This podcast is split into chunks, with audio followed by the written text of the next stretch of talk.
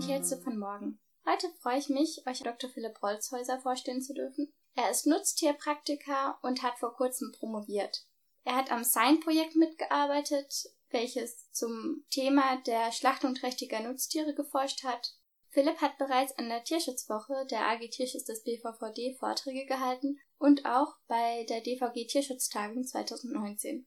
Mich freut besonders, dass wir zu diesem Thema sprechen, denn der Tierschutz bei der Schlachtung ist ein sehr aktuelles Thema in der breiten Bevölkerung, wobei allerdings die Schlachtung trächtiger Nutztiere bei den Verbrauchern oft unbekannt ist. Und wir werden in unserem Podcast noch ein bisschen weitergehen und noch weitere Fragen stellen. Wobei wir aber auch noch die Grundlagen abdecken werden, wie wie viele Tiere werden trächtig in Deutschland geschlachtet und wie kann das passieren auch die tierschutzliche Relevanz selbstverständlich davon und die Lösungsansätze, die es gibt, um dieses zu vermeiden. Und falls ihr Philipp im Nachhinein vielleicht noch ein Feedback geben wollt oder weitere Fragen habt, dann könnt ihr euch bei ihm melden unter philipp.rolzhäuser mit ae geschrieben at wetmed.uni-leipzig.de. Auch Annette und ich freuen uns über Feedback oder über Themen oder Referentenwünsche. Schickt uns einfach eine Mail unter dadukaststudentpodcasts at gmail.com. Und jetzt wünschen wir euch ganz viel Spaß bei diesem Podcast. Hi Philipp, ich freue mich, dass wir jetzt hier sind. Wir sind gerade in der Tierhygiene in Leipzig an der Fakultät und wir wollen uns heute über die Schlachtung trächtiger Nutztiere unterhalten. Kannst du dich vielleicht mal kurz selbst vorstellen? Hi Amy, mein Name ist Dr. Philipp Holzhäuser. Ich habe in Leipzig Tiermedizin studiert und war dann hier am Institut für Lebensmittelhygiene tätig in dem Forschungsprojekt Sein zur Schlachtung trächtiger Nutztiere und derzeit bin ich in der Gemischtpraxis tätig im Rinder- und Pferdebereich. Wir wollen uns ja ein bisschen über das Projekt Sein unterhalten. Vielleicht kannst du noch mal kurz erzählen, was das ist und von wem das gefördert worden ist. Das Forschungsprojekt Sein hat sich halt in Deutschland mit der Schlachtung trächtiger Nutztiere befasst. Das war ein Projekt, was vom Bundesministerium für Ernährung und Landwirtschaft gefördert wurde. Ähm, und zwar ein Verbundprojekt der Universität Leipzig und der Hochschule für angewandte Wissenschaften in Hamburg, was unterschiedliche Arbeitsziele hatte. Also es sollte geguckt werden, wie oft werden trächtige Nutztiere in Deutschland geschlachtet, was sind Ursachen, was sind Kosten-Nutzen-Analysen, also bringt es dem Landwirt was aus wirtschaftlicher Sicht ein trächtiges Tier zu schlachten und dann natürlich auch Lösungssätze, um das Ganze in Zukunft zu vermeiden einmal so, dass wir das einmal geklärt haben, was ist denn das Problematische daran, dass man Nutztiere trächtig schlachtet? Da gibt's unterschiedliche Probleme. Zum einen natürlich der Tierschutzaspekt, dass natürlich das trächtige Muttertier, wenn es zum Schlachthof transportiert wird, einer Belastung ausgesetzt wird, dann einer Belastung der Feten. Und man weiß auch noch nicht so ganz genau, inwiefern ähm, Feten zu einer Empfindungsfähigkeit fähig sind, also ob die wirklich bei der Schlachtung des Muttertieres dann Schmerzen und Leiden wahrnehmen können. Da kommen wir, denke ich, ja später nochmal drauf zurück. Und dann gibt's andere Aspekte, wie beispielsweise den Verbraucherschutz dass Untersuchungen gezeigt haben, dass zumindest bei Rindern ähm, die hochträchtigen Tiere auch erhöhte Hormongehalte in ihrem Fleisch aufweisen, wobei nicht ganz klar ist, wie Exposition und Wirkung dieser alimentär aufgenommenen Hormone dann sind. Und zu guter Letzt, was eigentlich heutzutage häufig angeführt wird, ist die Ethik, dass es einfach gesellschaftlich nicht akzeptiert wird, dass ähm, trächtige Nutztiere geschlachtet werden und es einfach auch zu einer gewissen modernen Werteordnung in Deutschland gehört, dass ungeborenes Leben geschützt wird. Dies ist ja auch rechtlich festgelegt im Tiererzeugnisse-Handelsverbotsgesetz im Paragraph 4 Verbot der Abgabe von Säugetieren, ausgenommen Schafe und Ziegen, die sich im dritten Trimester befinden, zum Zwecke der Schlachtung. Das ist seit September 2017. Ausnahmen sind ja zum Beispiel im Tierseuchenfällen oder bei tierärztlicher Indikation. Wieso sind denn die kleinen Wiederkäuer hiervon ausgenommen? Das hat unterschiedliche Gründe. Wenn man überlegt, wie kleine Wiederkäuer gemanagt werden und gehalten werden im Vergleich zu Schweinen und Rindern, ist es so, dass die Haltung da doch eher extensiver ist und die ganzen ähm, Prozesse nicht so standardisiert sind. Bei Rindern und bei Schweinen ist es so, dass da genau festgelegt wird, wann wird das Tier besamt, wann findet dann die erste Trächtigkeitsuntersuchung statt oder vielleicht noch eine weitere Trächtigkeitsuntersuchung. Und ähm, bei den kleinen Wiederkäuern ist es so, dass das nicht so standardisiert abläuft da ist es auch so, dass da die Tierärzteschaft ein Stück weit mit in der Verantwortung ist, weil es einfach in Deutschland nur vier Tierärzte gibt, die tatsächlich die Trächtigkeitsuntersuchung beim kleinen Wiederkäuer beherrschen. Jetzt denkt man vielleicht, hm, wir als Studenten machen ja jeden Tag vielleicht dann in irgendwelchen Klinikstunden oder so in der Uni Trächtigkeitsuntersuchung beim Schaf. Das meint aber hier, dass natürlich der Tierarzt mit dem Ultraschallgerät dann auch genau bestimmen muss, ob sich das Tier im dritten Trimester befindet. Und das ist bei den kleinen Wiederkäuern aufgrund der Verhältnisse, wie sich da ähm, die Fruchtwassermengen verhalten, im Vergleich zur Scheidelsteißlänge relativ schwierig abzuschätzen.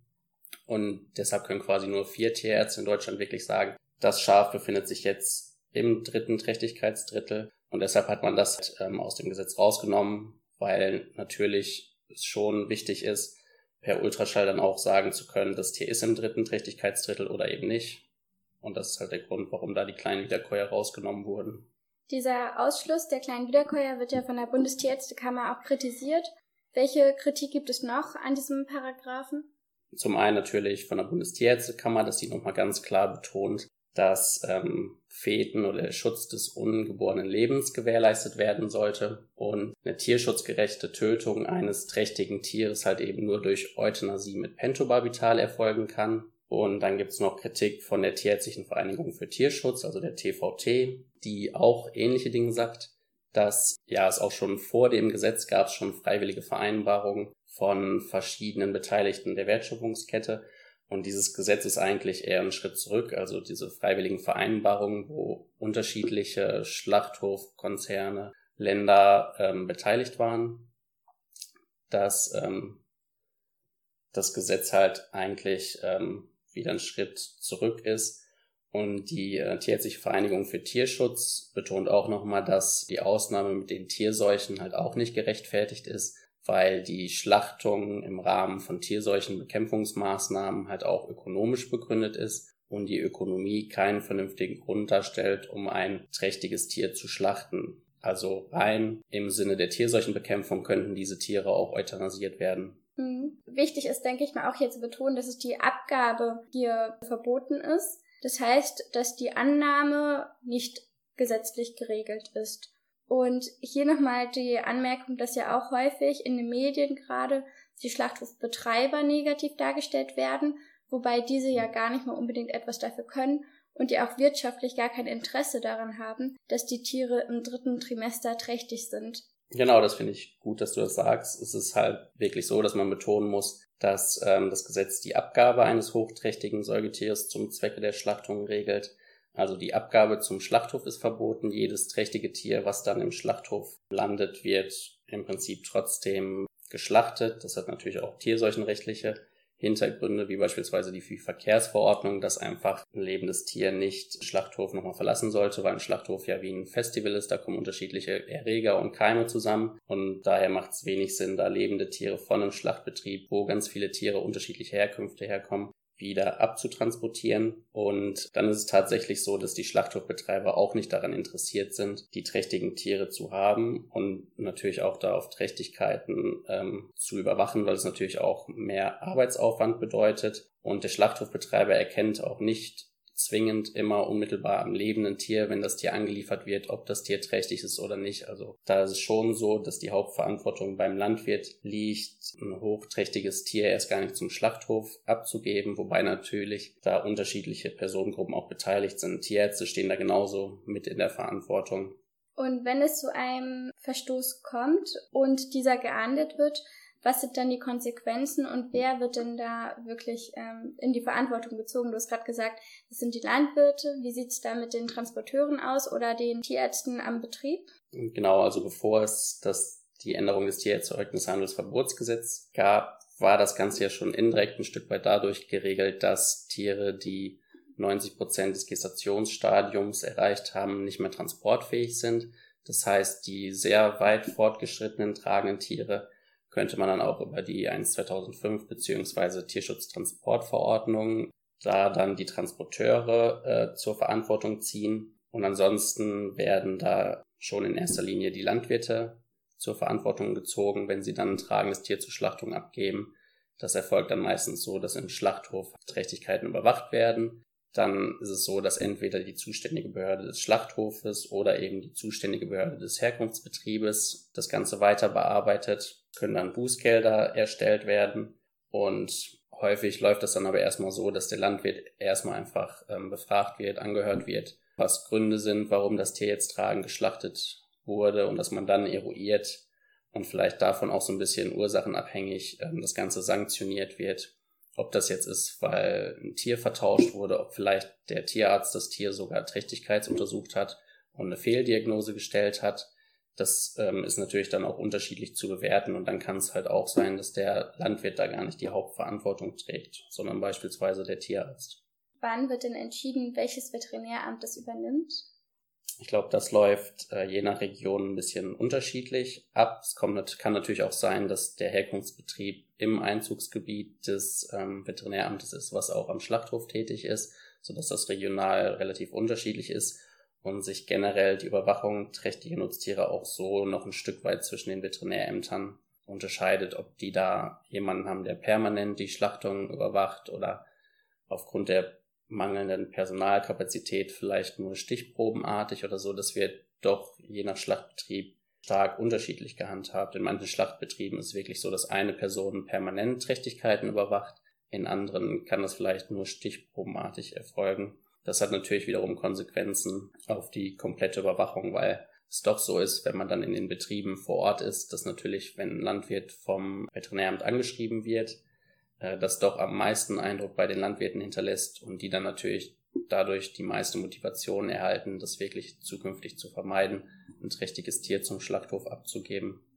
Wie viele Tiere werden denn in Deutschland jährlich geschlachtet und dann wie hoch ist denn der Anteil an trächtig geschlachteten Tieren?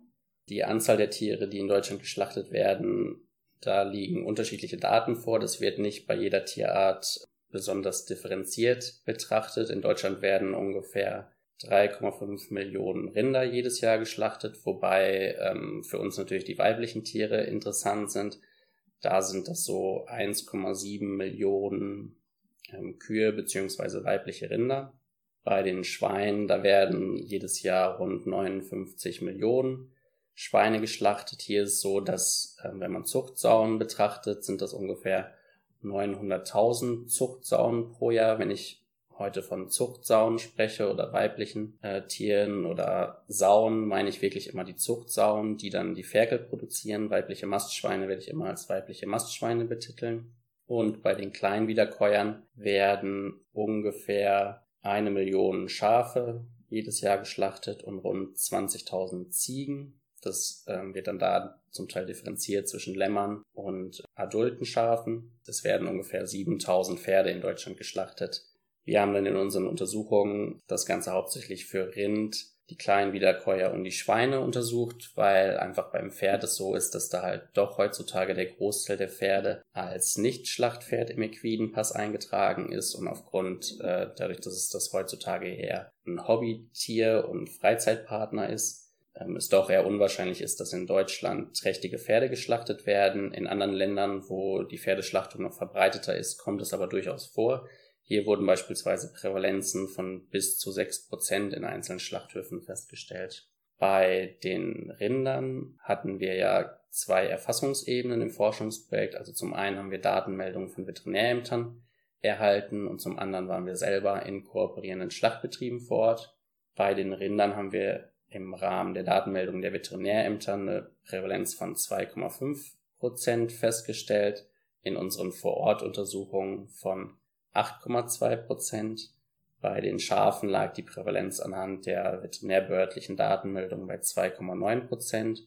In unseren Untersuchungen im Schlachthof haben wir hier eine Prävalenz von 15,9 Prozent festgestellt. Und auch bei den Schweinen war das so, dass die Prävalenz anhand der amtlichen Datenmeldung bei 0,03 Prozent lag und wir vor Ort eine Prävalenz von 3 Prozent festgestellt haben. Also hier fallen schon deutliche Unterschiede zwischen den beiden Erfassungsebenen auf. Was vielleicht ähm, bei der Tierart Schwein noch ganz interessant ist oder wo man da nochmal das Ganze differenziert betrachten kann, dass ich ja schon gesagt habe, dass ich ähm, Sauen und weibliche Mastschweine differenziert benennen werde.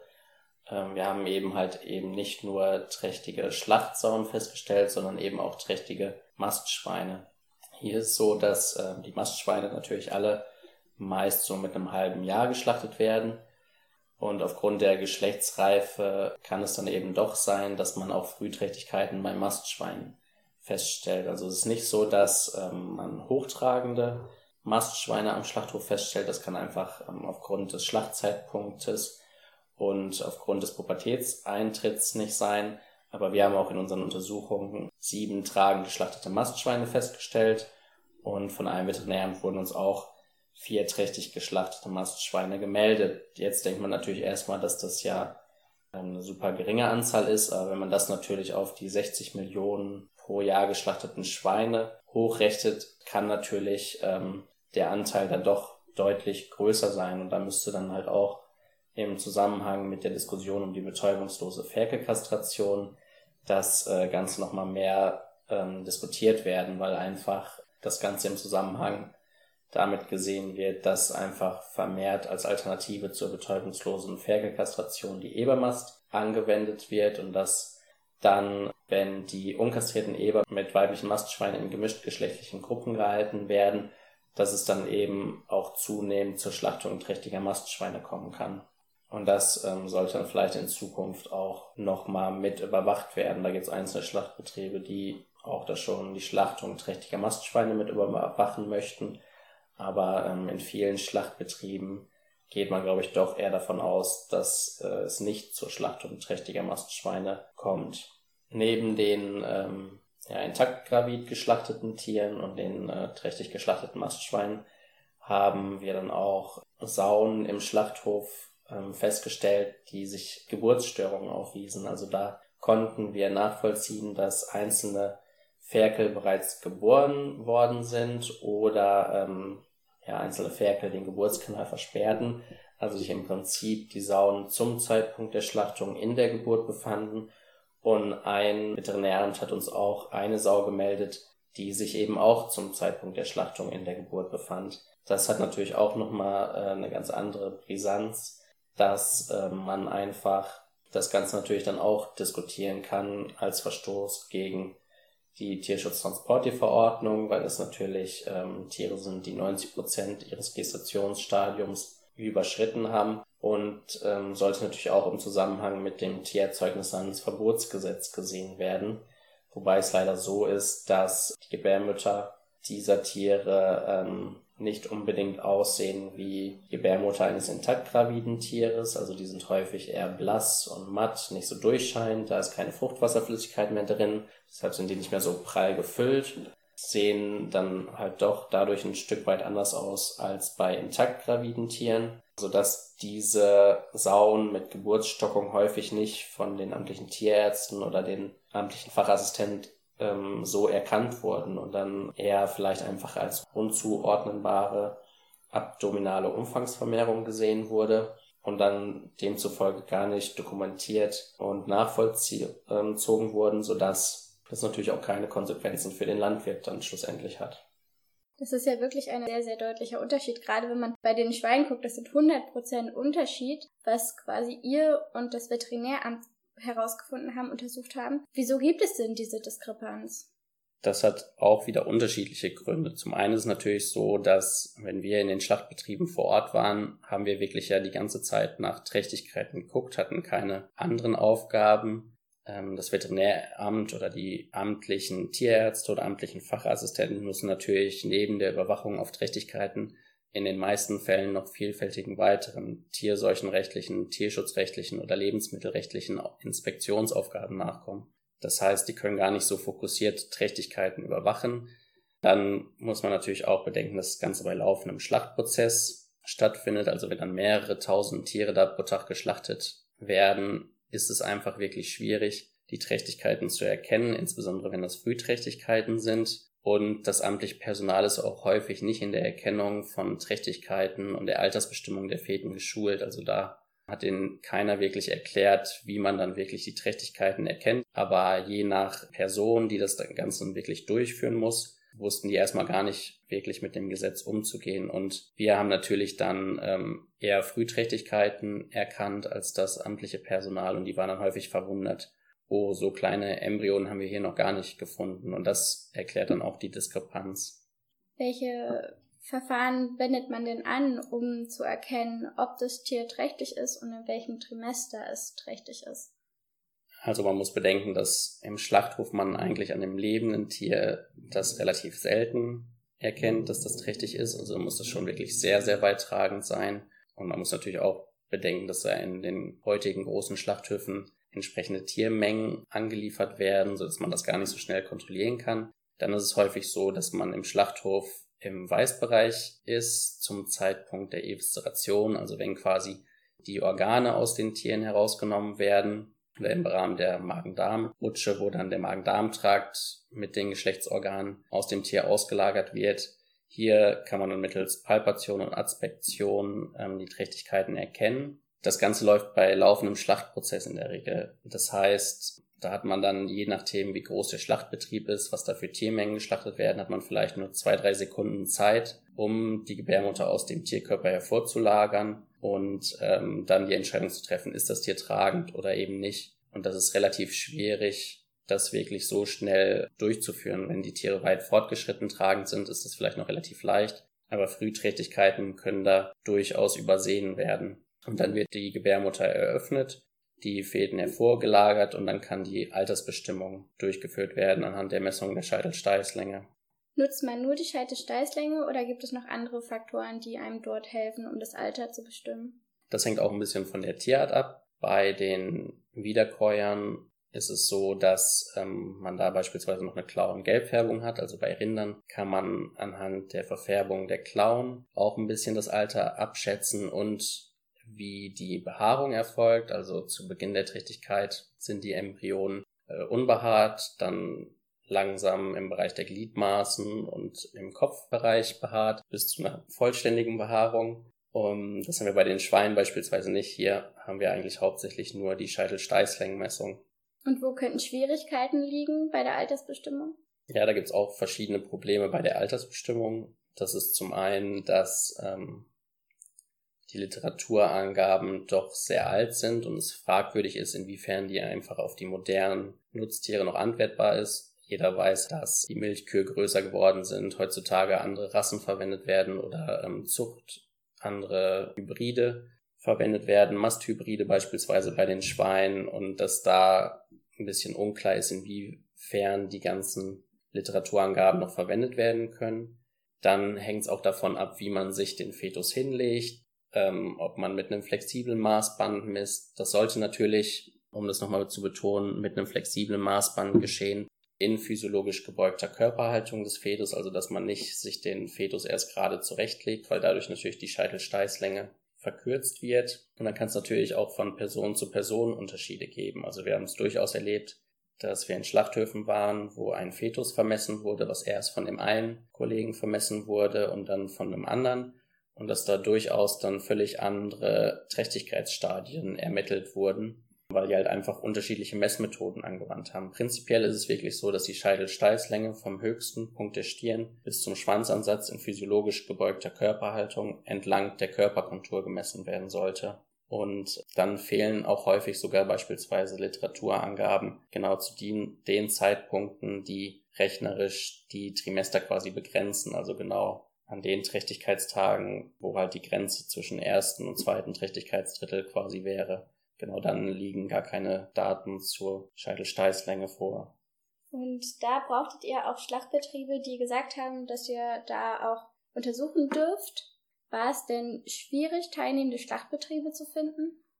Das war auch relativ unterschiedlich. Manche Schlachtbetriebe sind auf uns zugekommen und haben gesagt, hier, wir haben doch ein Problem mit trächtigen Schlachttieren, das kommt bei uns gehäuft vor, ähm, könnt ihr bei uns mal auf Trächtigkeiten untersuchen. Also hier erfolgte die Auswahl der Schlachtbetriebe dann quasi risikoorientiert, das war vor allen Dingen bei den Rindern so.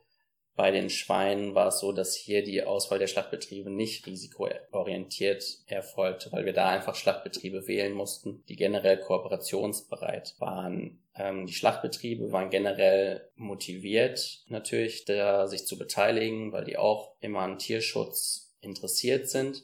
Die hatten allerdings auch doch ihre Ängste. Als wir dann die Untersuchung bei Schweinen durchgeführt haben, war es dann so, dass sie Angst hatten, dass wir da ein neues Tabuthema aufmachen weil beim Rind hat jeder schon darüber gesprochen, dass trächtige Rinder geschlachtet werden. Bei den Schweinen hat dann noch keiner das so wahrgenommen. Und dann war es auch so, dass die doch Angst vor Wettbewerbsverzerrungen hatten, dass die Angst hatten, dass wenn wir in ihrem Schlachthof Untersuchungen durchführen, dass die Landwirte das mitbekommen und dass dann Landwirte sagen, nee, zu dem Schlachtbetrieb liefern wir keine Tiere mehr ab, wir möchten lieber ähm, unsere Tiere an einen anderen Schlachtbetrieb abgeben, so dass es doch schon im Schweinebereich etwas schwieriger war, da teilnehmende Schlachtbetriebe zu finden, was aber nicht an der Grundmotivation der Schlachthofbetreiber lag, dass die nicht an dem Thema interessiert waren oder so. Ganz im Gegenteil, da gab es sogar Schlachtbetriebe, die schon bevor wir unsere Untersuchungen durchgeführt haben, haben die schon zum Teil über mehrere Jahre wirklich die Trächtigkeiten überwacht und wirklich auch an die Herkunftsbetriebe zurückgemeldet.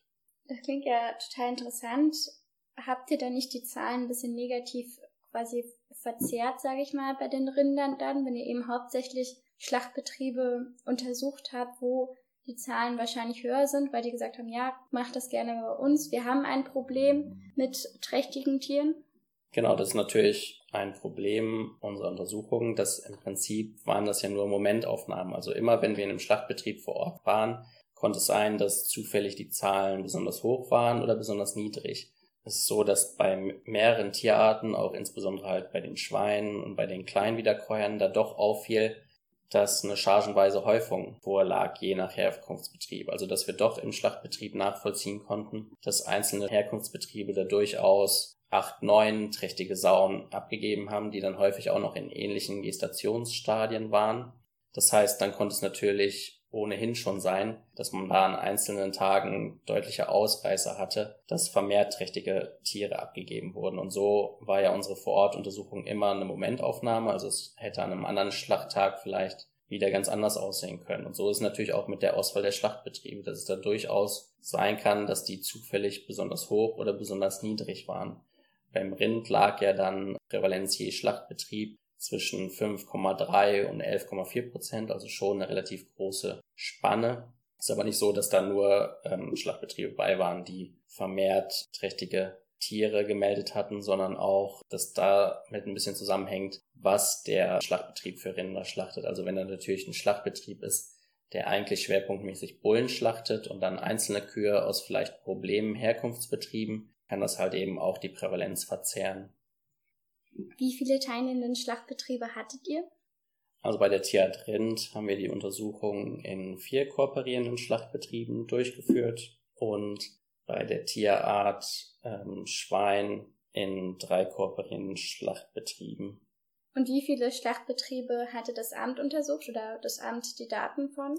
Generell erfolgte da das Ganze bundesweit. Also bundesweit waren Veterinärämter beteiligt. Dann ist es natürlich auch ziemlich unterschiedlich regional, ob da, ähm, also wie viele Schlachthöfe da tatsächlich beteiligt waren.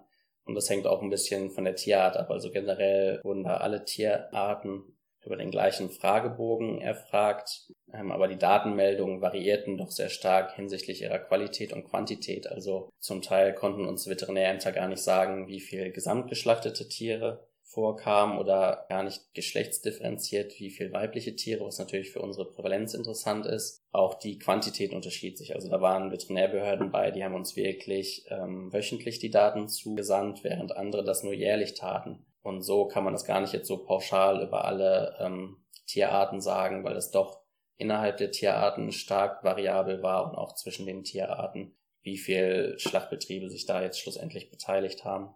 Wie kann es denn sein, dass manche Veterinärämter die Daten gar nicht so detailliert erfassen, wenn es doch eigentlich ja auch im Gesetz festgelegt ist, dass es eben nicht erlaubt ist, Tiere abzugeben im dritten Trimester? Das hängt damit zusammen, dass unser Forschungsprojekt natürlich schon vor dem Gesetz begonnen. Das heißt, ähm, das Gesetz kam quasi erst auch im Laufe unseres Projektes. Dadurch erfolgt natürlich nochmal so eine Sensibilisierung. Also da war es quasi schon vorher ein Mehraufwand für die Ämter, das überhaupt für uns zu machen, weil es eigentlich prinzipiell noch gar nicht so die Notwendigkeit gehabt hätte. Das ist insbesondere nochmal bei den kleinen Wiederkäuern interessant, weil hier häufig im Schlachthof nicht unbedingt das ähm, Geschlecht am Schlachthof differenziert wird zwischen den geschlachteten Schafen. Und da erforderte es schon erheblichen Mehraufwand für die amtlichen Tierärzte und amtlichen Fachassistenten, uns überhaupt mitzuteilen, so viele weibliche Tiere wurden geschlachtet. Wobei es ja schon relevant gewesen ist, was du ja vorhin erzählt hattest mit der Tierschutztransportverordnung, wenn 90, wenn man 90 Prozent der Trächtigkeit überschritten hat, dann wäre es ja schon früher relevant. Genau, das kommt dann halt eben so ein bisschen drauf an, wie Veterinärbehörden das vor Ort dann wirklich überwachen. Aber im Prinzip wäre es wirklich so, wie du gesagt hast, dass ja das eigentlich schon erforderlich gewesen wäre. Wann habt ihr denn begonnen mit euren Untersuchungen oder mit der Datenerfassung? Generell mit der Datenerfassung im Januar 2015. Da erfolgte vor allem die Erhebung anhand der veterinärbehördlichen Datenmeldungen. Die Untersuchung in den Schlachthöfen erfolgte dann erst später, also bei den Schweinen beispielsweise erst ähm, 2017. Habt ihr da einen Unterschied feststellen können über die Zeit, eben gerade nach der Implementierung des Gesetzes? Da ist es so, dass die Hauptdatenmeldungen und die Hauptuntersuchungen bei den meisten Tierarten zum Zeitpunkt des Gesetzes schon erfolgt waren. Also da waren der Großteil der Untersuchungen schon abgeschlossen. Lediglich beim Schwein war es so, dass wir dann noch einzelne Untersuchungen quasi als das Gesetz neu entworfen worden ist, ähm, durchgeführt haben. Hier haben wir doch festgestellt, dass unmittelbar nach der Gesetzesänderung oder nachdem dem das Gesetz in Kraft getreten ist, wir da doch erhöhte Prävalenzen festgestellt haben, wobei hier häufig die Tiere frühtragend waren, aber das ist auch ein bisschen Spekulation, ob das jetzt zufällig eine hohe Prävalenz war, weil wir eben schon darüber gesprochen haben, dass das ja immer Momentaufnahmen waren, oder ob das wirklich eine Folge des Gesetzes war, dass Landwirte gesagt haben, hier, wir geben jetzt noch frühträchtige Tiere ab, um eben nicht irgendwelche Konsequenzen dadurch zu erfahren. Aber das ist doch häufig eher noch Spekulation. Und ähm, ich würde nicht unbedingt sagen, dass da wirklich die Landwirte bewusst frühträchtige Tiere abgegeben haben, um das Gesetz quasi noch zu umgehen. Weißt du, ob es da Pläne gibt, dass zukünftig quasi so eine Nachuntersuchung geben soll? Nochmal gucken, ob sich die Zahlen verändert haben, vielleicht ein bisschen kleinere Datenauffassung? Da gibt es bisher keine konkreten Pläne, also das ähm, Projekt ist erstmal abgeschlossen. Es gibt natürlich noch viele weitere Fragestellungen, die interessant wären, auch gerade zur Altersbestimmung oder ähnliches. Und eben auch, dass man nochmal die Prävalenz ermittelt. Ähm, in Gesprächen mit Schlachthofbetrieben kriegt man da auch ähm, unterschiedliche Rückmeldungen. Einzelne Schlachtbetriebe sagen wir doch, es hat sich ein bisschen was gebessert, dass halt zumindest weniger hochtragende Tiere abgeliefert werden. Andere ähm, Schlachtbetriebe sagen doch, ja, es ist nach wie vor ein Problem. Und jetzt gibt es zwar das Gesetz, aber ja, keiner kann unbedingt permanent darauf überwachen, weil die ähm, Veterinärbehörden ja auch einfach noch andere Dinge zu tun haben. Da steht dann vielleicht auch gerade die afrikanische Schweinepest im Vordergrund und dann hat vielleicht äh, die Untersuchung auf Trächtigkeiten halt nicht die Hauptpriorität. Ja, das hängt dann wiederum so ein bisschen vom Schlachtbetrieb ab. Einzelne sagen da halt, äh, das hatte schon irgendwie einen Effekt. Manche sagen, da hat sich nicht wirklich was getan und wir haben nach wie vor regelmäßig trächtige Tiere im Schlachthof und insbesondere auch regelmäßig hochtragende Tiere. Und ähm, dann hängt es natürlich auch so ein bisschen von der Tierart ab. Beim Rind reden da schon von seit Jahren alle drüber, dass es beim Rind vorkommt. Beim Schwein und bei den kleinen Wiederkäuern ist da das Bewusstsein noch nicht so für da. Und kleine Wiederkäuer sind ja eben auch von dem Gesetz ausgenommen, obwohl da doch wir ja mit 15,9 Prozent ähm, die höchsten Prävalenzen festgestellt haben. Das ist ja sicher auch saisonabhängig bei den kleinen Wiederkäuern. Habt ihr da auch Zahlen dazu, wie sich das vielleicht ändert über das Jahr hinweg? Genau, also generell haben wir dann über mehrere Monate die Untersuchungen bei den kleinen Wiederkäuern durchgeführt. Hier ist es so, dass natürlich aufgrund des saisonalen Sexualzyklus der kleinen Wiederkäuer eher in den Wintermonaten mit Trächtigkeiten zu rechnen ist und dass auch bei asaisonalen Rassen wie beispielsweise Merino-Schafen oder so doch die Belegung eher in den Herbstmonaten stattfindet. Also auch hier haben wir eher in den Wintermonaten die Trächtigkeiten am Schlachthof. Und dann ist es so, dass man ab Dezember dann mit Hochträchtigkeiten rechnen kann. Wie wir vorhin schon anklingen lassen haben, ist es wissenschaftlich nicht sicher geklärt, ob Feten ab dem dritten Trimester schmerzempfindlich sind oder nicht. Die EFSA hat gesagt, dass zu 66 bis 99 Prozent Wahrscheinlichkeit keine Empfindungsfähigkeit vorliegt, ein bis 33 Prozent aber schon, also im dritten Trimester. Und eine Empfindung ist, wenn der Fetus Unbehagen, Schmerzen oder Leiden wirklich wahrnehmen kann. Ja, also die Europäische Behörde für Lebensmittelsicherheit, also die EFSA, hat im Prinzip die Literatur betrachtet. Unterschiedliche Wissenschaftler haben da ähm, Untersuchungen durchgeführt und haben dann eine Schätzung abgegeben. Also verschiedene Beteiligte der EFSA haben anhand dieser Literaturquellen geschätzt, ob Feten zumindest im letzten Drittel der Trächtigkeit Schmerzen und Leiden wahrnehmen können. Und das haben die auf unterschiedlichen Ebenen diskutiert. Zum einen haben sie betrachtet, welche anatomischen und neurophysiologischen Voraussetzungen die Feten haben. Hier ist es so, dass die EFSA dann insgesamt mit einer Wahrscheinlichkeit von 90 bis 100 Prozent sagt, dass die Feten zumindest im letzten Drittel der Trächtigkeit erstmal die anatomischen und neurophysiologischen Voraussetzungen hätten, um Schmerzen und Leiden wahrnehmen zu können. Also das ist beispielsweise die Verbindung sensorischer Nerven mit dem Rückenmark oder verschiedener peripherer Nerven mit unteren Hirnarealen und insbesondere auch ähm, die Ausbildung thalamokortikaler Verbindungen. Also der Thalamus ist natürlich ähm, besonders wichtig für das Bewusstsein. Aufgrund der Literatur hat äh, dann die EFSA geschätzt, dass doch es wahrscheinlich ist, dass aufgrund der Anatomie die Feten prinzipiell die Voraussetzungen dafür hätten. Dann hat ähm, die EFSA nochmal die neurophysiologische Situation der Feten betrachtet, also was es vielleicht für Mechanismen gibt, die dafür eine Wahrnehmungsfähigkeit sprechen würden oder eben nicht. Und hier ist so, wie du schon eingangs gesagt hast, dass da doch mit einer Wahrscheinlichkeit von 66 bis 99 Prozent eher von keiner Wahrnehmungsfähigkeit ausgegangen wird und mit einer geringeren Wahrscheinlichkeit von 1 bis 33 Prozent von einer Wahrnehmungsfähigkeit. Gegen die Wahrnehmungsfähigkeit spricht ähm, aufgrund der Neurophysiologie, dass einfach in der Gebärmutter verschiedene neuroprotektive inhibitorische Mediatoren wirken, wie beispielsweise Allopregnanolon und Pregnanolon. Das sind so Schlafhormonähnliche Substanzen, die dann den Fetus die ganze Zeit in so einem bewusstlosen, schlafähnlichen Zustand halten. Und dann kommen noch weitere Mechanismen hinzu, dass eine reduzierte Sauerstoffversorgung vorliegt und der Fetus einfach in so einem geschützten Milieu im gepolsterten Uterus quasi liegt. Für die Wahrnehmungsfähigkeit spricht dann beispielsweise Beobachtungen des fetalen Elektroenzephalogramms, dass die Feten, das kennt wahrscheinlich auch jede Mutter, ähm, natürlich auf externe Stimuli reagieren, beispielsweise Musik, aber beispielsweise auch Schmerzmittelgaben und dass man auch festgestellt hat, dass Feten lernfähig sind, also dass man denen durchaus, wenn die noch im Uterus sind, äh, Dinge beibringen kann, die die dann nach der Geburt beherrschen. Hast du da Beispiele, was man denen im Mutterleib beibringen kann? Das waren Versuche, wo man quasi den Substanzen verabreicht hat und danach, also im Uterus verabreicht hat und danach äh, gesehen hat, dass die auf diese Substanzen reagieren und auch, dass die dann auf Musik reagieren, die sie sowohl äh, in der Gebärmutter quasi vorgespielt bekommen haben und dann halt eben nach der Geburt. Rein physiologisch kommt es zum Ersticken des Fetus, richtig? Wenn es eben nicht, wenn das Tier geschlachtet wird, das Muttertier. Genau, das ist richtig. Also dann kommt es natürlich zu einem Blutentzug und dadurch ist natürlich dann die Sauerstoffversorgung des Fetus beeinträchtigt. Sollten wir dann nicht nach bestem Wissen und Gewissen handeln, da wir nicht sicher sagen können, dass die Feten nichts empfinden?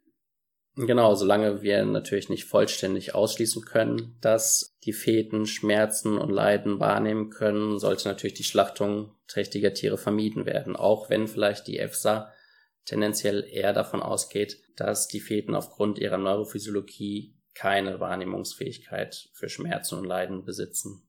Und dann stellt sich noch die Frage, wie denn unterschiedlich vorgegangen werden sollte, wenn eben eine Trächtigkeit ähm, ja festgestellt wird auf dem Schlachthof, wie würde man handeln, wenn man sagt, dass die nichts empfinden, die Feten, oder wenn die etwas empfinden? Und da gibt es sicher auch Unterschiede, ob das Muttertier schon im Schlachtprozess drin ist, ob eben quasi, ob es schon tot ist oder ob es noch lebt und noch eben direkt zum Beispiel bei der Anlieferung das festgestellt wird.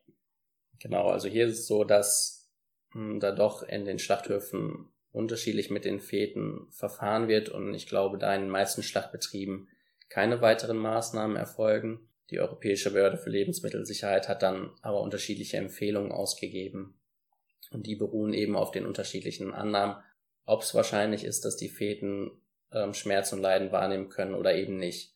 Unter der Annahme, dass es sehr unwahrscheinlich ist, dass die Feten Schmerzen und Leiden wahrnehmen können, gibt es dann wiederum unterschiedliche Szenarien, je nachdem, wann die Trächtigkeit erkannt wird. Solange die Gebärmutter quasi noch verschlossen ist, also sprich am lebenden Tier, und wenn das Tier schon getötet wurde und evisceriert wurde, also die Organe herausgenommen wurden, aber wirklich die Gebärmutter noch verschlossen ist, sollten die Feten für 30 Minuten im uneröffneten Uterus verbleiben. Sobald dann aber die Gebärmutter eröffnet wird, sollten ähm, die Feten entsprechend wie Neonaten nach ähm, der Tierschutzschlachtverordnung beziehungsweise der Verordnung 1099-2009 entsprechend ähm, gesondert getötet werden. Hier habe ich nochmal eine Frage. Wenn wir doch davon ausgehen, dass die dann ersticken, warum lassen wir die dann 30 Minuten da noch drin, quasi einen qualvollen Tod erleiden, so gesehen, anstatt einzugreifen, den Uterus aufzumachen und dann das Tier bewusst zu töten? Ja, das ist schön, dass du das fragst, weil das natürlich die ganzen Szenarien der EFSA begründet. Das liegt daran, dass halt ähm, da die führenden Tierwollforscher festgestellt haben, was ich auch eingangs so ein bisschen angedeutet habe, dass das mit der Sauerstoffkonzentration im Zusammenhang steht. Also man geht davon aus, dass die Feten in der verschlossenen Gebärmutter nochmal geringeren Sauerstoffkonzentrationen ausgesetzt werden. Sobald dann die Gebärmutter eröffnet wird, werden die Feten natürlich erst animiert zu atmen und dass dann die ähm, Sauerstoffversorgung des Gehirns es erst quasi dadurch ermöglicht, dass die Feten etwas wahrnehmen können. Also sprich, erst wenn die Gebärmutter eröffnet wird, die Feten animiert werden, den ersten Atemzug zu tun, ändert sich quasi die Sauerstoffversorgung des Gehirns der Feten und erst dadurch ist eine Wahrnehmungsfähigkeit ähm, erst möglich, dass ja das Gehirn quasi in der Form mit Sauerstoff versorgt wird. Dann gibt's ja die zweite Annahme, dass die Feten ähm, halt doch Schmerzen und Leiden wahrnehmen können. Hier gibt's auch wieder die unterschiedlichen Szenarien, je nachdem, wann die Trächtigkeit erkannt wird. Wenn das am lebenden Tier erfolgt, sollte das Tier mit Pentobarbital euthanasiert werden. Das ist natürlich auch eher so ein bisschen theoretisch. Im Schlachtbetrieb ist das natürlich schwierig umzusetzen. Da kann man nicht einfach aufgrund äh, des Lebensmittelrechts mit Pentobarbital, ähm, also Narkosemittel, rumlaufen und Tiere euthanasieren, weil das natürlich dann in die Lebensmittelkette gelangen kann. Wenn dann halt eben das Tier getötet wurde, das Muttertier und evisceriert wurde, ist es so, dass der Uterus immer eröffnet werden sollte und eben die Feten entsprechend gesondert nach Verordnung 1099-2009 getötet werden. Wobei das auch schwierig umzusetzen ist. Da wären quasi Möglichkeiten mittels Elektrozange oder Bolzenschuss aber da gibt's natürlich gar nicht so die Gerätschaften, um so einen kleinen Fetus da, also es gibt ja keine Elektrozangen für beispielsweise so einen kleinen Fetus, um den entsprechend gesondert zu betäuben und zu töten. Hier gibt's dann beispielsweise auch ganz interessante Empfehlungen von den führenden Tierwohlforschern, die sogar auch empfehlen, man könnte oder es wäre tierschutzgerechter, den Feten die Luftröhre abzuklemmen oder ähm, quasi die Fäden in einen mit Wasser gefüllten Beutel zu döppen, dass das nochmal so die Gebärmutter imitieren würde und das quasi für den Fetus einen tierschutzgerechteren Tod darstellen würde, als Gebärmutter zu eröffnen und den Fetus dann einfach ersticken zu lassen. Wieso hat die EFSA, also die EFSA ist die Europäische Behörde für Lebensmittelsicherheit, Wieso hat die EFSA denn Empfehlungen für diese zwei Szenarien hin, also herausgegeben, wenn wir doch, wie wir eingangs gesagt hatten, eigentlich nach bestem Wissen und Gewissen handeln sollten?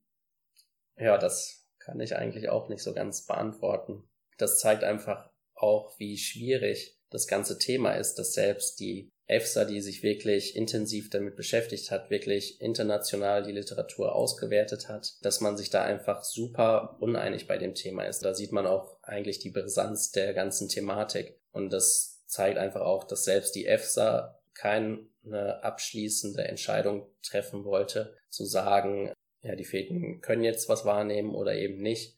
Und aber wie du schon sagst, wäre es eigentlich besser, natürlich da dann doch eher von der Wahrnehmungsfähigkeit auszugehen, um da alles auszuschließen.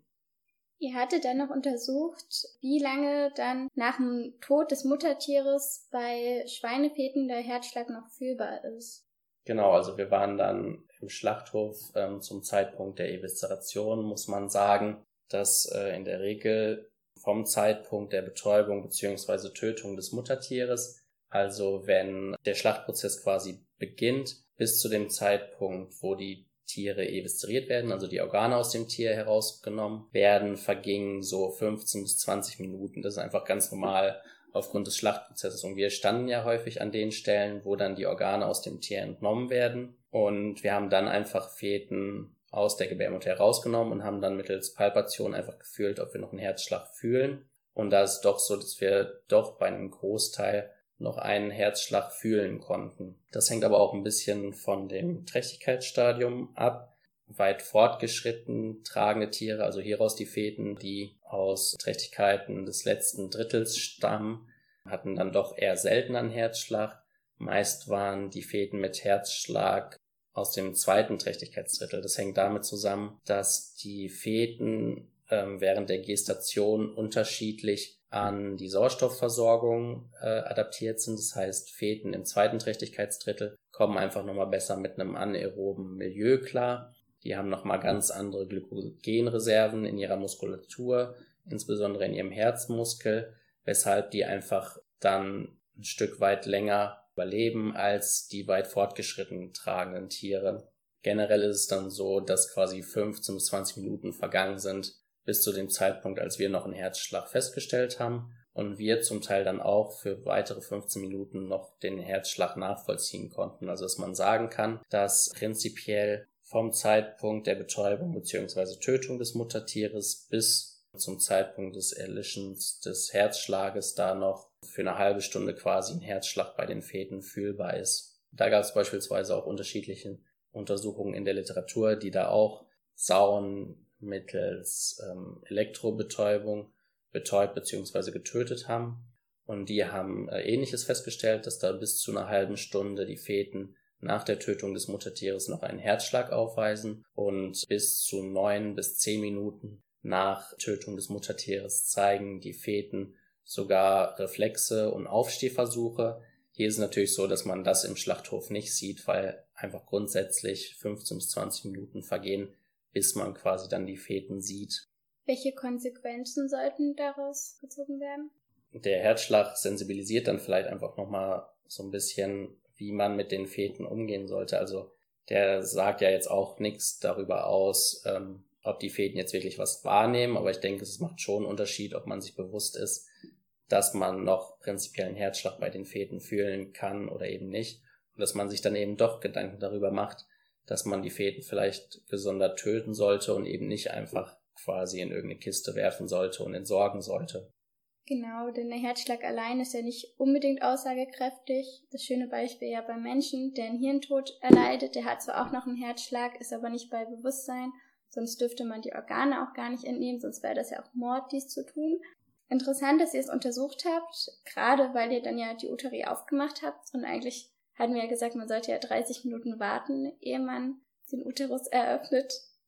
Ja, genau, das ist richtig. Ähm, dazu muss man aber auch sagen, dass dann diese Empfehlung der EFSA erst auch im Laufe unseres Projektes rauskam. Also wir das nicht von Beginn an ähm, wussten, dass das so ist oder ja, das halt auch noch nicht unbedingt im Bewusstsein der Schlachthofbetreiber ist. Also es wird sicherlich in den meisten Schlachthöfen so laufen, dass die Gebärmutter ähm, unmittelbar eröffnet wird. Einzelne Schlachthöfe setzen das ähm, sicherlich so um oder da ist es einfach aufgrund des Schlachtprozesses so, dass da zunächst die trächtigen Tiere erstmal aussortiert werden, vielleicht sogar auf ein gesondertes Band kommen und dann die Gebärmutter erst zu einem späteren Zeitpunkt eröffnet werden. Aber in den meisten Schlachthöfen ist es doch, glaube ich, eher so, dass da ähm, sich nicht nochmal gesondert um die Feten, was heißt gekümmert, aber dass die nicht gesondert getötet oder behandelt werden. Jetzt würde ich gerne einfach mal zu der Ursachenfrage kommen. Warum werden denn so viele Tiere trächtig geschlachtet? Hier ist es so, dass das ganz unterschiedliche Gründe hat und die auch so ein bisschen tierartenspezifisch sind, warum trächtige Tiere geschlachtet werden. Die europäische Behörde hat dann unterschiedliche Komplexe quasi gebildet, also zum einen den Komplex Ökonomie, dann Gesundheit und Wohlbefinden und das Management. Ökonomie, das kann sich jeder vorstellen, dass ähm, natürlich eine ökonomische Krise vorliegen kann. Ähm, wir kriegen ja gerade auch die Proteste der Landwirte mit, dass dann einfach Landwirte ihren Betrieb aufgeben möchten und ähm, nicht geguckt wird, ob das Tier jetzt tragend ist oder eben nicht, was geschlachtet werden soll. Dann spielen natürlich auch saisonale Effekte ähm, eine Rolle oder beispielsweise Kälberpreise, das natürlich man jetzt auch in den Medien mitbekommen hat, dass ein Kalb ähm, zum Teil nur noch ein paar Euro kostet oder 8,50 Euro. Ähm, das kann natürlich eine Ursache sein. Dann Managementfaktoren, dass ähm, die Trächtigkeit nicht bekannt ist, kein Bewusstsein für eine mögliche Trächtigkeit vorliegt. Also es meint zum Beispiel dass ein Landwirt gemischt geschlechtliche Gruppen hat und sich vielleicht gar nicht so sicher ist oder gar nicht so darüber Bescheid weiß, ob jetzt wirklich, äh, dass wirklich die Tiere schon geschlechtsreif sind und da prinzipiell schon eine Trächtigkeit vorliegen könnte, wie beispielsweise bei den Mastschweinen oder einfach ein Informations- und Dokumentationsmangel, dass da vielleicht auch der Tierarzt die Besamung nicht eingetragen hat oder der Besamungstechniker oder vielleicht auch mal ein Tier verwechselt wurde oder Nummern vertauscht wurden, also ganz banale Managementfehler. Und dann gibt's auch ja Dinge, dass Fleischrinder vielleicht dann besser gehandelt werden können, wenn sie tragend sind. Und dann gab's vielleicht auch Empfehlungen von Landwirtschaftsverbänden, ja, die halt auch klar gesagt haben, dass trächtige Tiere leichter zu handeln sind. Und beim Schwein ist es auch so, dass wir hier natürlich auch Trächtigkeiten bei Mastschweinen festgestellt haben und die prinzipiell vorkommen können. Und hier wird auch eine Überproduktion tragender Sauen diskutiert, dass einfach die Sauen ja heutzutage synchronisiert werden und dann erstmal einfach alle Tiere belegt werden und erst danach dann selektiert werden. Hier gibt es dann beispielsweise von international agierenden Schweinemedizinern sogar Empfehlungen, wann dann die tragenden Tiere geschlachtet werden sollten, ähm, weil sie dann wieder ihre gewichtsbedingten ähm, Verluste der vorherigen Laktation ausgleichen konnten und die Embryonen eben zu klein sind, um am Schlachthof erkannt zu werden. Und dann gibt es quasi noch den Komplex der Gesundheit und des Wohlbefindens, dass vielleicht das tragende Muttertier erkrankt ist und der Landwirt das nicht mehr von einem Tierarzt behandeln möchte oder im Rahmen von Tierseuchenbekämpfungsmaßnahmen, dass man da beispielsweise jetzt BAV1 erkrankte Rinder auch trächtig schlachtet. Wobei es immer so ist, dass all diese Ursachen eher auf Spekulationen beruhen. In unserem Projekt liegen bisher ähm, nur Ergebnisse zu Tierart Rind vor. Also da wurde beim Rind erfragt, was die Ursachen sind. Aber auch hier ist es so, dass da nicht ein Landwirt, der ein tragendes Tier zur Schlachtung abgegeben hat, gefragt wurde, warum wurde das jetzt geschlachtet, sondern einfach nur generell, was sie denken, was da die Gründe sind. Hier ist so, dass Tierärzte, wenn die gefragt werden, was sind Hauptgründe, warum trächtiges Tier geschlachtet wird, an erster Stelle Erkrankung des Bewegungsapparats genannt haben, an zweiter Stelle Eutererkrankungen und an dritter Stelle Unfälle. Bei den Landwirten sah das Ganze ähnlich aus. Die haben allerdings an dritter Stelle äh, nicht den Unfall genannt, sondern die Trächtigkeitsfehldiagnosen durch den Tierarzt. Ihr habt ja auch Kosten, eine Kosten-Nutzen-Analyse durchgeführt im Rahmen eures Projektes, wo du auch gerade schon erzählt hast, dass eben gerade jetzt der Kälberpreis teilweise sehr niedrig gewesen ist. Das würde mich noch ein bisschen mehr interessieren, was ihr da für Ergebnisse rausbekommen habt und vielleicht nochmal die Grundsatzfrage, wieso ihr dies denn untersucht habt, wo doch die Wirtschaftlichkeit laut Tierschutzgesetz keinen vernünftigen Grund darstellt. Genau, das ist schön, dass du das sagst. Das möchte ich auch nochmal betonen. Also die Wirtschaftlichkeit stellt keinen vernünftigen Grund im Sinne des Tierschutzgesetzes dar, um eben ein tragendes Tier trächtig zum Zwecke der Schlachtung abzugeben. Dieses Arbeitsziel hatte einfach den Hintergrund, dass wir den Landwirten möglichst vermitteln wollten, dass es vielleicht auch wirtschaftlich gar nicht sinnvoll ist, ein hochträchtiges Tier zur Schlachtung abzugeben weil Landwirte ja häufig doch ihr Handeln mit der Ökonomie begründen. Und wenn wir dann einfach vielleicht feststellen können, dass es wirtschaftlich sinnvoll wäre, das hochträchtige erkrankte Muttertier von einem Tierarzt behandeln zu lassen, statt es der Schlachtung zuzuführen, wäre das vielleicht ein Beweggrund für Landwirte, diese Schlachtung zu vermeiden. Konntet ihr dies denn? Also konntet ihr feststellen, dass es in der Regel sinnvoller ist, das die Trächtigkeit zu erhalten und das Muttertier zu behandeln? Das Ganze war tierartenabhängig doch stark unterschiedlich. Man muss natürlich auch hier sagen, dass das alles Modellannahmen sind und das anhand einer Grenzkostenbetrachtung erfolgt. Also da wurden immer direkte Kosten betrachtet, also der Jungtiererlös, die Kosten für Fütterung und Haltung des Muttertieres, aber dann auch die Aufzucht des Jungtieres. Also da wurden wirklich Kosten betrachtet, betrachten bis zu dem Zeitpunkt, wo das Jungtier dann wirklich den Jungtiererlös einbringt, also beispielsweise auch über das Absetzen hinaus. Das Ganze erfolgt ja anhand der Gebührenordnung für Tierärzte. Da haben unterschiedliche Professoren dann quasi das Ganze beurteilt, für welche Erkrankung man was für Kosten aufbringen muss. Beim Milchrind ist es das Ganze so, dass das vom Milchpreis abhängig ist und natürlich auch vom Geschlecht des Kalbes liegt der Milchpreis aber bei um die 31 Cent ist das Ganze noch wirtschaftlich vertretbar, das hochtragende, erkrankte Muttertier von einem Tierarzt behandeln zu lassen, statt es der Schlachtung zuzuführen? wenn man das Ganze bei Fleischrindern betrachtet, sieht es schon etwas anders aus. Da ist es aus ökonomischer Sicht häufig nicht sinnvoll, das hochtragende Muttertier von einem Tierarzt behandeln zu lassen, sondern wirklich, wenn man nur die ökonomischen Gesichtspunkte betrachtet, wäre es sinnvoller, wirklich das Tier hochtragend zur Schlachtung abzugeben. Bei den Schweinen und bei den kleinen Wiederkäuern ist es aber so, dass hier immer die Jungtiererlöse die Futter- und Behandlungs- und Haltungskosten des Muttertieres übersteigen und es da immer sinnvoll ist, aus äh, ökonomischer Sicht das erkrankte Muttertier von einem Tierarzt behandeln zu lassen. Also muss man das je Tierart immer differenziert betrachten.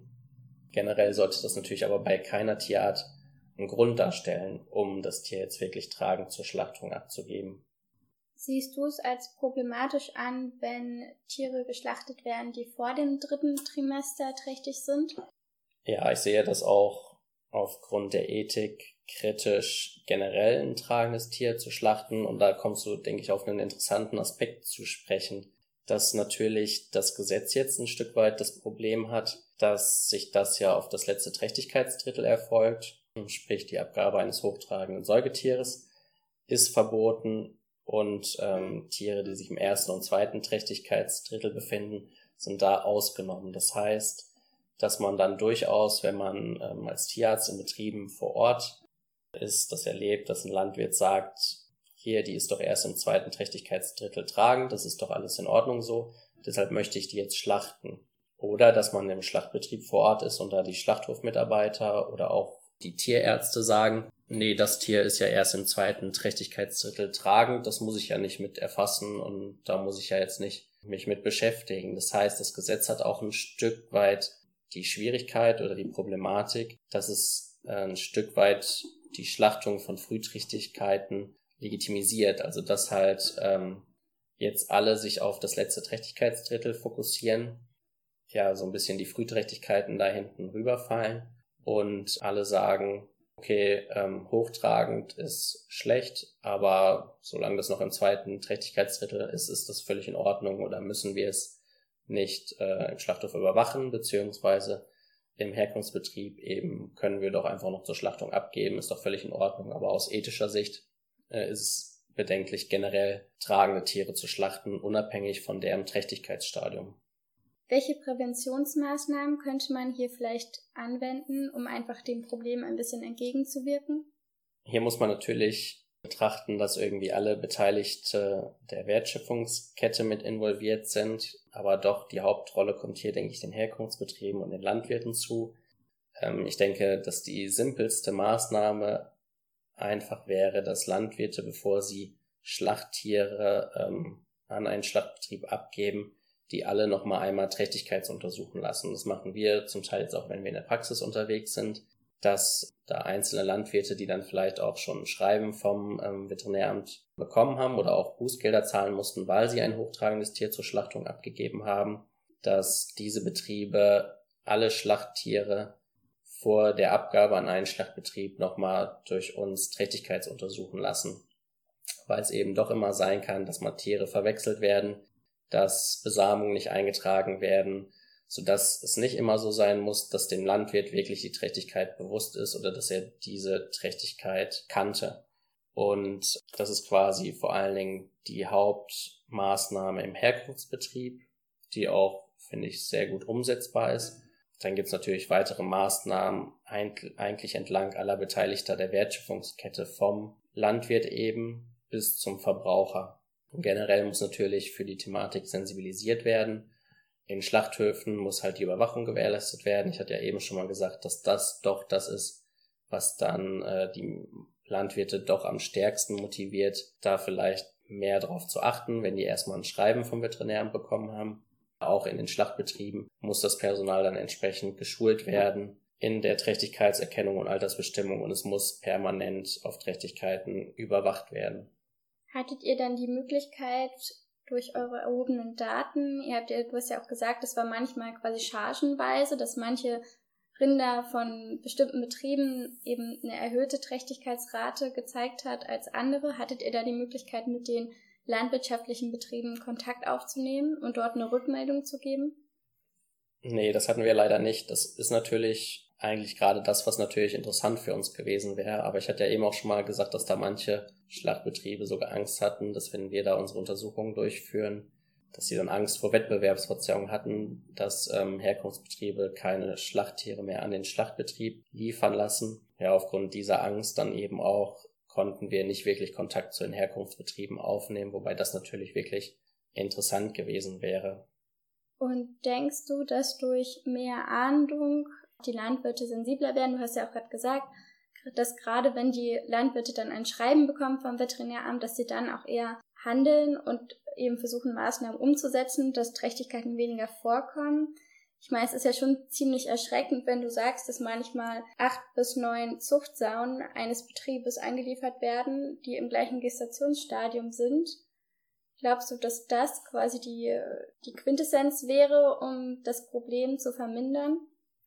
Ja, ich glaube schon, dass das auf jeden Fall ein wichtiger Aspekt wäre, die amtliche Überwachung, um damit einfach nochmal ein Bewusstsein für die ganze Thematik zu schaffen ja, dass diese chargenweise Häufung auch doch darauf hindeutet, dass die Probleme wirklich in den Herkunftsbetrieben liegen. Da gibt's halt eben Herkunftsbetriebe, die können das sehr gut managen. Die haben vielleicht noch nie ein hochtragendes Tier zur Schlachtung abgegeben.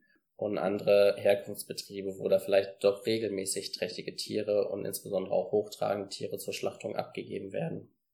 Ich denke, gerade für uns Studierende ist wichtig, was du auch bei uns in den Vorlesungen gesagt hattest, im Fleischhygiene, wenn wir Studierende auf dem Schlachthof sind, können wir auch darauf beharren, dass da ein bisschen mehr drauf geachtet wird und können da selbst auch einfach einen Blick drauf werfen, wie die Kontrollen aussehen und vielleicht dann auch die Altersbestimmung selbst durchführen. Auch später, wenn wir fertige Tierärzte sind, bleibt es ja immer auch relevant, gerade wenn man am Schlachthof arbeitet oder einen landwirtschaftlichen Betrieb betreut, als Verbraucher, was können wir da tun? Kann man da irgendwas tun? Haben Verbraucher da eine Möglichkeit, dem entgegenzuwirken?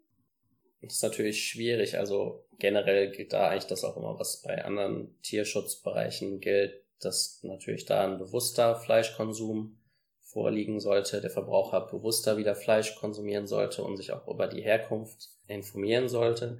Generell ist es natürlich so, dass sich der Verbraucher auch bewusst sein muss, dass es sein kann, dass er Fleisch von einem trächtigen Tier verzehrt.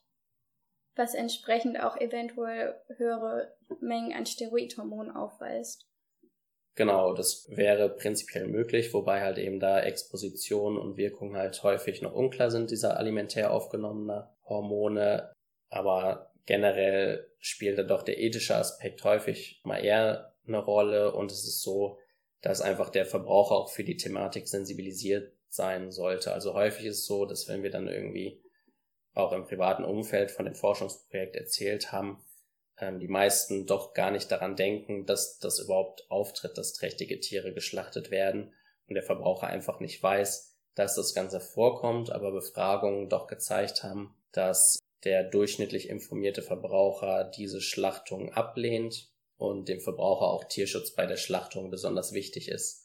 Also trotz, dass der Verbraucher häufig gar nicht weiß, dass trächtige Tiere geschlachtet werden, ähm, ist es so, dass er dann doch, wenn er davon erfährt, das ablehnt und das Ganze gesellschaftlich einfach nicht mehr akzeptiert wird. Wie gehst du mit der Thematik um in deinem Arbeitsleben als Nutztier-Tierarzt? Das ist natürlich so, dass ich da einen sensiblen Blick für habe, weil ich einfach ähm, ein bisschen durch die Doktorarbeit sensibilisiert bin für die Thematik. Hier ist es so, dass ich natürlich, wenn mir da ein erkranktes Tier vorgestellt wird, wo die Frage ist, behandeln oder ähm, schlachten und das Tier ist hochtragend oder generell eigentlich tragend, dass ich da immer zur Behandlung plädiere. Oder das sind natürlich immer Einzelfallentscheidungen, ansonsten halt eben zur Euthanasie mit Pentobarbital. Hier ist natürlich dann auch immer wichtig, dass dann vielleicht auch Studenten, wenn sie später in der Praxis tätig sind, dann auch darauf achten, dass sie wirklich mit Pentobarbital euthanasieren, dass eben aufgrund der Plazentagängigkeit wirklich die Feten quasi mit euthanasiert werden. Da muss man sich dann eben schon durchsetzen wirklich, weil da wirklich dann doch bei den Landwirten äh, die Ökonomie vielleicht dann doch mal eine Rolle spielt. Leider ist es auch so, dass wir auch festgestellt haben, das haben wir auch im Projekt dann schon so ein Stück weit mitbekommen, dass man das Gesetz natürlich auch anderweitig umgehen kann, dass Landwirte heutzutage doch aufgrund der regelmäßigen Bestandsbesuche da auch entsprechende Hormone in den Betrieben vor Ort haben. Und die Landwirte heutzutage natürlich auch sehr gut über die Wirkung dieser Hormone Bescheid wissen. Und dass es dann doch auch bekannt ist, ähm, dass wenn ein Landwirt ein hochtragendes Tier hat, was vielleicht erkrankt ist und es eigentlich gerne schlachten lassen würde, dass ähm, er dann PGF2-Alpha spritzt, also entsprechend einen Abort auslöst und dann eben doch dieses Tier noch zur Schlachtung abgeben kann. Und dass hier auch doch bekannt ist, dass dann auch verschiedene Transportunternehmen vielleicht das so anwenden und dass sich dadurch natürlich das, das ganze Problem der Schlachtung trächtiger Nutztiere eigentlich in den Herkunftsbetrieb verlagert, dass dann entsprechend hochtragende Tiere einfach abgespritzt werden. Das ist natürlich extrem problematisch und sollte natürlich auch nicht Ziel des Gesetzes sein. Und da bleibt auch zu diskutieren, wie jetzt mit dieser Problematik in Zukunft umgegangen werden sollte. Generell muss man dann halt wirklich auch als praktizierender Tierarzt einfach immer dazu appellieren, dass das so nicht praktiziert werden sollte und das Tier entweder behandelt werden sollte oder euthanasiert werden sollte. Aber da wirft das natürlich auch wieder neue Fragen auf. Ist es zum Beispiel ethisch vertretbar, ein Tier, was vielleicht einfach nur ein dickes Gelenk hat oder so, einzuschläfern und eben nicht mehr der Lebensmittelkette zuzuführen im Sinne der Lebensmittelverschwendung oder ähnliches. Also das Thema ist viel komplexer, ist immer eine Einzelfallentscheidung. Aber ich denke schon, dass es Tierärzte eigentlich da ähm, die Auf Aufgabe haben, ähm, wirklich im Sinne des Tierschutzes und der Ethik da zu handeln. Ich fasse nochmal kurz zusammen, was Studierende machen können, jetzt oder dann eben auch später als approbierter Tierarzt. Das eine haben wir gesagt, das Aufklären. Die können ähm, mit Verbrauchern reden, aber eben auch bei Schlachthöfen, auf Schlachtbetrieben, aber auch auf landwirtschaftlichen Betrieben aufklären. Sie sollten es ansprechen, wenn sie es sehen und dann auch wirklich darauf beharren vielleicht und sich ein bisschen durchsetzen, das versuchen. Und sie könnten ja auch ein bisschen forschen zu dem Thema. Wir haben ja von gesagt, da sind noch einige Fragestellungen zu klären. Wie bist du denn an deine Doktorarbeit gekommen? Generell ist, glaube ich, der beste Weg, wenn man ähm, einfach Doktoranden fragt, die schon in irgendeinem Bereich tätig sind oder in irgendeinem Institut tätig sind, zu erfragen, wie die da, da die Bedingungen sind, wie die Betreuung ist, wie auch die Bezahlung ist. Also ich finde nicht, dass man da unter jeglichen Bedingungen eine Doktorarbeit anfertigen muss. Ich glaube, das ist einfach der einfachste Weg ähm, herauszufinden, eine Doktorarbeit vielleicht in dem Institut oder zur The Thematik in Frage kommt und wie ähm, es da einfach so abläuft. Dann muss man da einfach recherchieren, muss sich auch die Frage stellen, ob man das eher im klinischen Bereich äh, machen will, wo man vielleicht noch parallel Dienste machen muss, wo man viel arbeiten muss und eher die Doktorarbeit in der Freizeit machen muss oder wirklich quasi die Doktorarbeit der Vollzeitjob ist. Und was ich ganz wichtig finde, ist, dass dann doch es wichtig ist, dass einen das Thema interessiert und irgendwie bewegt, dass man da wirklich was mit erreicht. Weil wenn man da, glaube ich, einfach nur eine Doktorarbeit macht, wo man gar nicht so hinter der Thematik steckt, quält man sich, glaube ich, ein Stück weit durch die ganze Bearbeitung. Eine letzte Frage habe ich noch. Was würdest du den Studierenden gerne noch mit auf den Weg geben?